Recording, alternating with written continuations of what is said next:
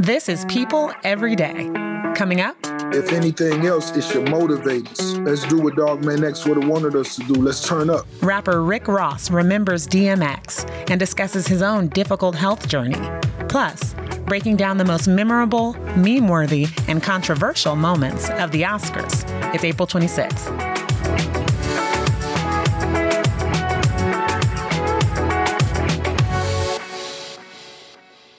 Hello, everyone, and welcome back to People Every Day, this bright and shiny Monday. I'm your host, Janine Rubenstein, and on this day, which happens to be National Pretzel Day, I'd like to speak my truth. Now, I always tell my son, don't yuck my yum, but just for you all, I don't like pretzels. There, I said it. I particularly loathe the little crunchy ones that have been weaseling their way into some of my favorite snacks for years. Uh, now, I could do a hot and fresh, saltless, doughy number with mustard at, say, a stadium, sure, but never my go to. now that that's off my chest, more important matters to attend to, like DMX's funeral, or better yet, homegoing ceremony that took place in Brooklyn over the weekend. The sound of the many, many fans on motorcycles, dirt bikes, and four wheelers that turned out at Barclays Center to commemorate the famed rapper and Rough Riders member who died at 50. In addition, it seemed like all of hip hop turned out from Busta Rhymes to Kanye West. There was this huge white floral arrangement in the shape of an X that was beautiful and poignant, and it kind of felt like the end of an era.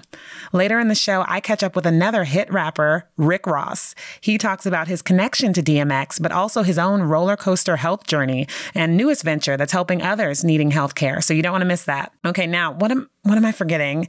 Uh, did anything else happen this weekend? the Oscars, of course. No, my, my feet still hurt from the one hour I spent in heels hosting People and Entertainment Weekly's pre show. So I definitely didn't forget that. Joining me now to get into all that happened at Hollywood's biggest night, from all the amazingness to those head scratcher moments, here's People.com movies editor Nigel Smith. Hi, Nigel. Yeah, a lot of head scratching moments last night. Glenn close doing the butt. What does that say to you? And it came late in the show when we needed a little pick me up. And she obviously provided that with that bump and grind because nobody knew she had those moves. I wasn't expecting that at all, that you knew the butt. Uh, it's, it's very, it's dope and uncomfortable at the same time that you had on. But you know, do you know the dance though? Do you know how to do the butt? Quest, turn up. Come on, let's see. Let me see you do the butt. So, for those who didn't see, yes, I'm starting almost halfway through the show, but Glenn Close, the you know esteemed actress, um, decided to just show us what she was working with.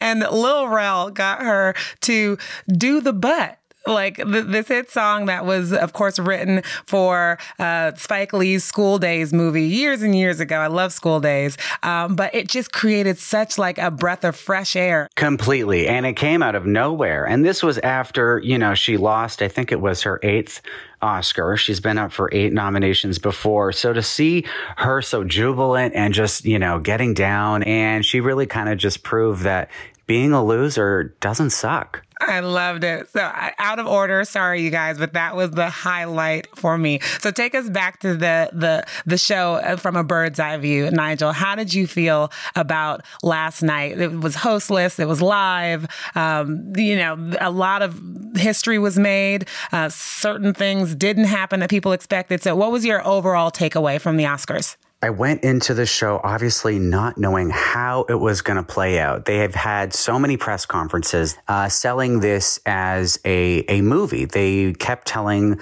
the press that this wasn't going to be like any other Oscars, that it wasn't going to be like any other award show.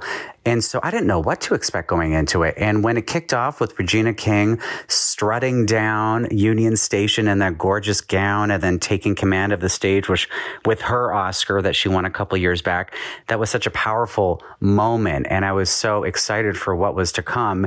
But I thought it was just so refreshing and exciting to see talent without masks on absolutely true. It, it, just felt like, okay, thing, things are actually coming back. If Hollywood is coming back like this, things might be coming back.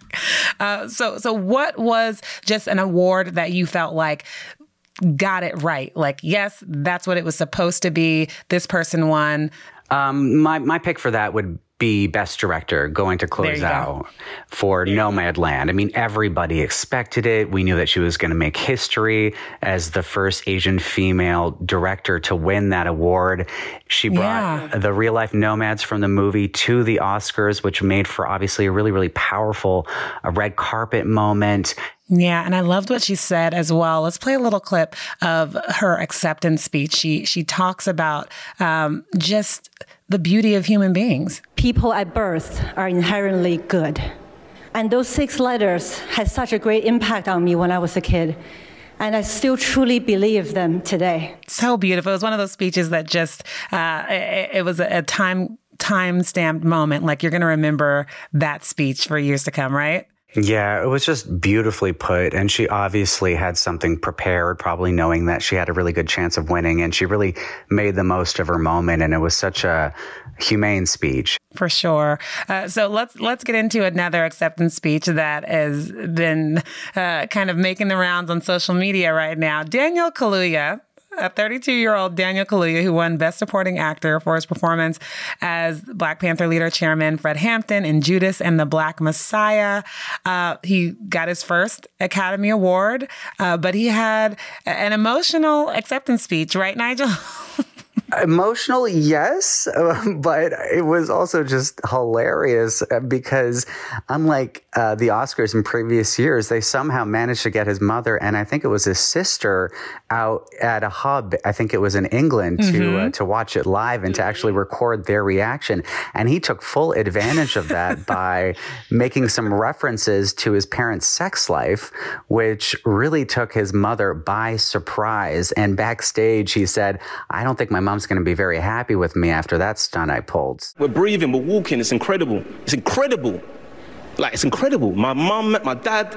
They had sex. It's amazing. Like, do you know what I'm saying? I'm here. that made for such a great viral moment and it was honestly one of the sole funny moments of the night and you know with award shows you need some levity So, so fun. All right, now let's talk about the winner for Best Lead Actress, Frances McDormand, who's no stranger to an Oscar, but she had quite a memorable speech this year. Let's just listen to one key moment. We give this one to our wolf. Oh! A lot of folks didn't know what this was in reference to, but there's a heartbreaking backstory. Can you explain what she was doing in that moment, Nigel? It's actually um, quite sad um, because um, I believe that a member from the crew actually um, took his own life um, shortly after the making of the film.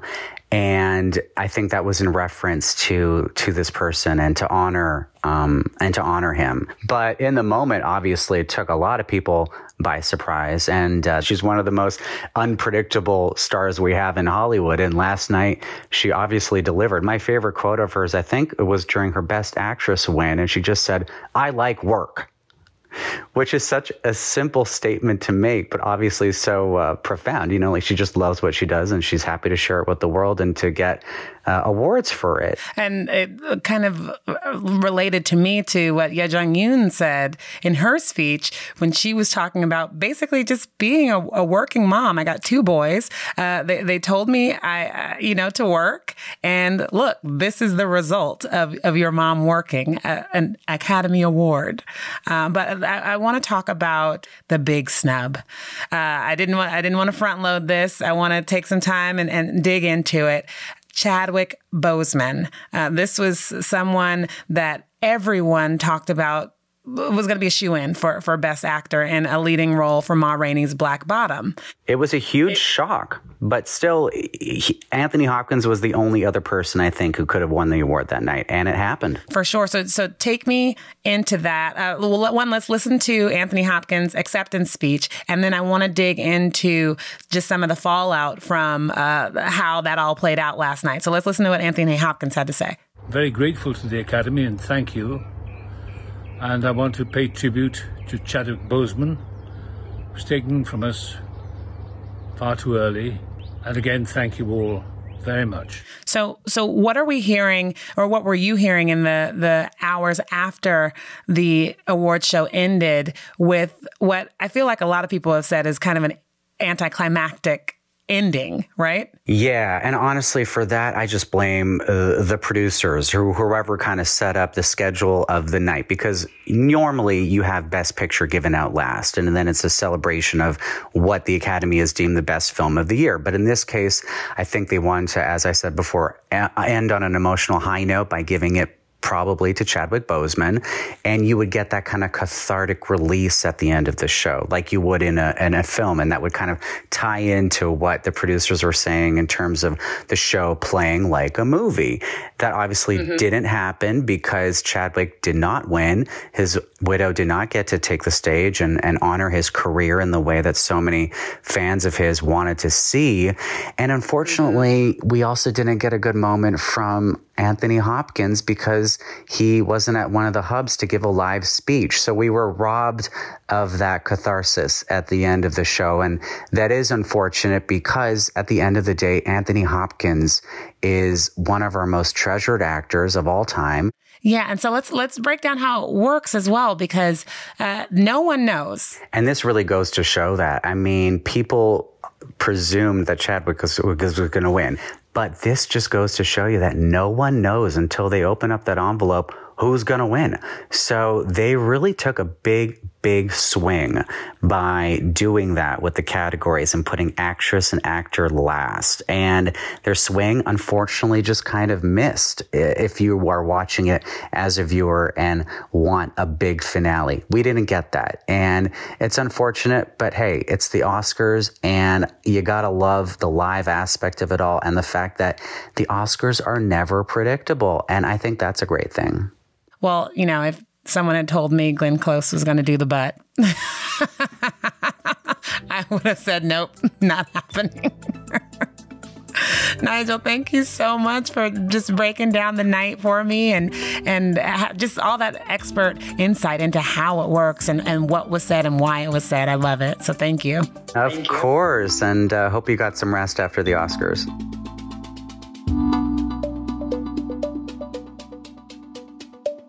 And now, a recap of the night's biggest style moments with none other than People Style and Beauty Director Andrea Lavinthal. Really, what matters is my personal favorite, and that was Carey Mulligan. She made an abs bearing bra top look elegant. Yeah, her Valentino couture look was just stunning and sexy at the same time. And I just love a, a ball gown at the Oscars because really, if you can't wear it there, you can't wear it anywhere. I had really high hopes for Zendaya and thank you, girl, because she did not disappoint. She wore a neon yellow Valentino gown inspired by the one and only Cher. Angela Bassett was another standout for me. She wore an Alberta Ferretti gown which featured these massive sleeves that really, in my opinion, were meant to help enforce social distancing rules, which makes the fashion very functional. But the ladies weren't the only ones who brought their fashion A game. My best dressed man goes to Sacha Baron Cohen, who reminded me of a waiter at like a European five star hotel in that Ralph Lauren suit. It was cream and brown. I don't know. Something about it just made me want to order an Aperol Spritz and post a lot of annoying photos on Instagram. It left me inspired. I want to go shopping and I can't wait for more in person red carpet events. Next up, the unapologetically opulent Rick Ross on losing DMX, his health, and well, having it all. Stay tuned.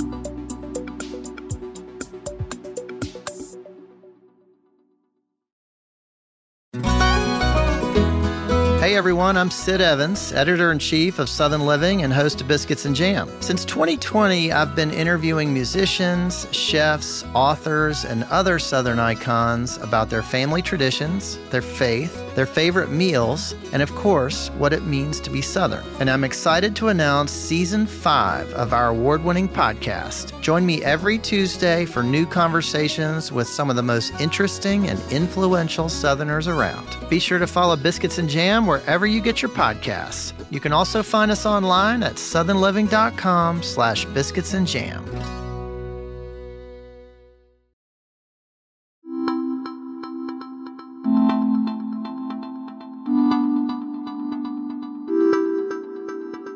The man himself, Rick Ross, Ricky Rose to the fans, is on the show today. And he is an award winning rapper and consummate businessman, and now a healthcare equity advocate. So I, I want to talk to you a little bit about uh, JetDoc, this, this new program, and, and what it means to you personally, how this is affecting the community in Georgia and can affect the community at large. Really, you know, I just feel like I've been blessed to be in a position where I can do more. So I'm responsible for that.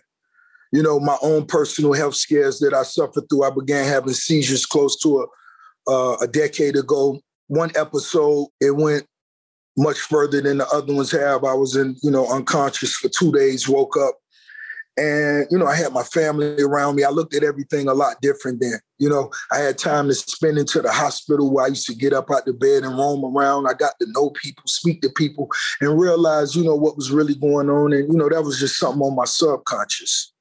You know, uh, my mother being an RN for 30 plus years, I think it played a major role in me um, wanting to do more as well. This is the, the, the biggest black owned, you know, telehealth um, system being created in this country. Many, many years from now, I think it's going to be something that was huge and it was a great idea and it's going to help a lot of people because, you know, black people, brown people, you know, we have a thing with healthcare in this country.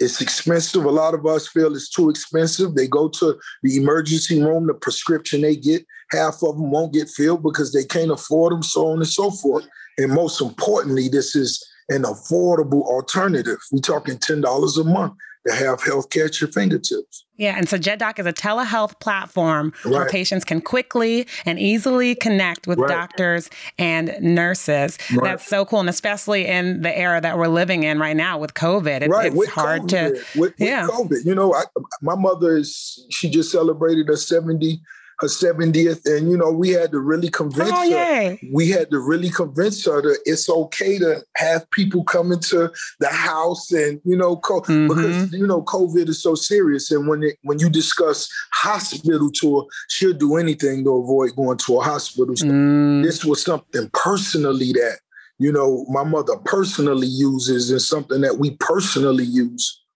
and and you talked about talking about the personal. Um, you've talked about all of this, your your health journey as well in hurricanes. Right. That book is so good. If right. you guys haven't read it, read this book. It is just uh, just all the nuggets from the music to your backstory to your personal journey with your health. Um, how are you feeling these days? You you you famously lost ninety pounds, right. and have really just kind of done a whole turnaround. So how are you feeling these days? I'm feeling I'm feeling amazing. I haven't had a seizure in, you know, close to two years.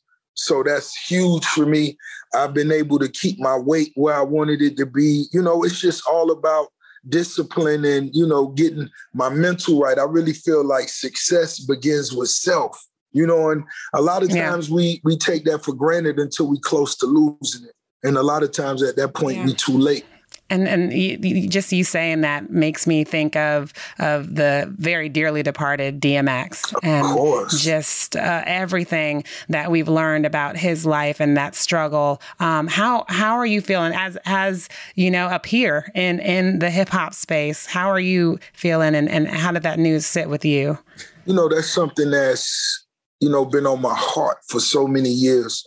I had the opportunity of working with DMX last year. We actually recorded the lead single for uh, Godfather Harlem. Swizz Beatz was involved, and you know DMX was on the record. I was on the record. We filmed the video. I got to be on the set for a whole day with you know Darkman X. You know with DMX, yeah. and I got to see the funny side of him. You know we got to laugh at a few jokes. I saw him, you know, you know really focused and turned up, and you know hearing about his addiction many years ago, being in the industry is something that's been you know, my heart the most. You know, me having family members that suffer with addiction, I understood the struggle that he was up against. You understand it? Mm-hmm. So it's something that was really painful. Of course, I didn't expect this, you know, and it, it, it just hurt. So, yeah. you know, if anything else, it should motivate us. Let's do what Dog Man X would have wanted us to do. Let's turn up. Yeah, for sure. Uh, I, I, saw you very recently uh, on the big screen as well. Well, it was on the small screen because it's right, COVID, right, but right. it would have been on the big screen. Coming to America, the the sequel. What was that experience like for you? You were just there, part of the militia, yeah, like yeah. ready was, to you know, ready to do a, what you had to do. Yeah, I was just a part of the army, ready to ride for the big homie. You know what I'm saying? But it was a it was an amazing experience. You know, for me growing up, coming to America may have been my favorite movie of all time, without a doubt. It's top three. You know, but uh, me loving Eddie Murphy the way I did as a youngster. So just to have this opportunity with them filming part two at my state, you know, in Atlanta. And of course, mm-hmm. me being a negotiator I am, I had to squeeze me a little cameo in and you know, they showed me a lot of love, man. And I just ran up and I had fun, man. It was something I won't never let go. Where are we music wise? I, I, know something dropped very recently. So tell me, tell me what's in the works and, and what should people be listening to? Oh man, uh, shout out to uh, me and Drake. Drake released a collaboration. I was featured oh, on yeah.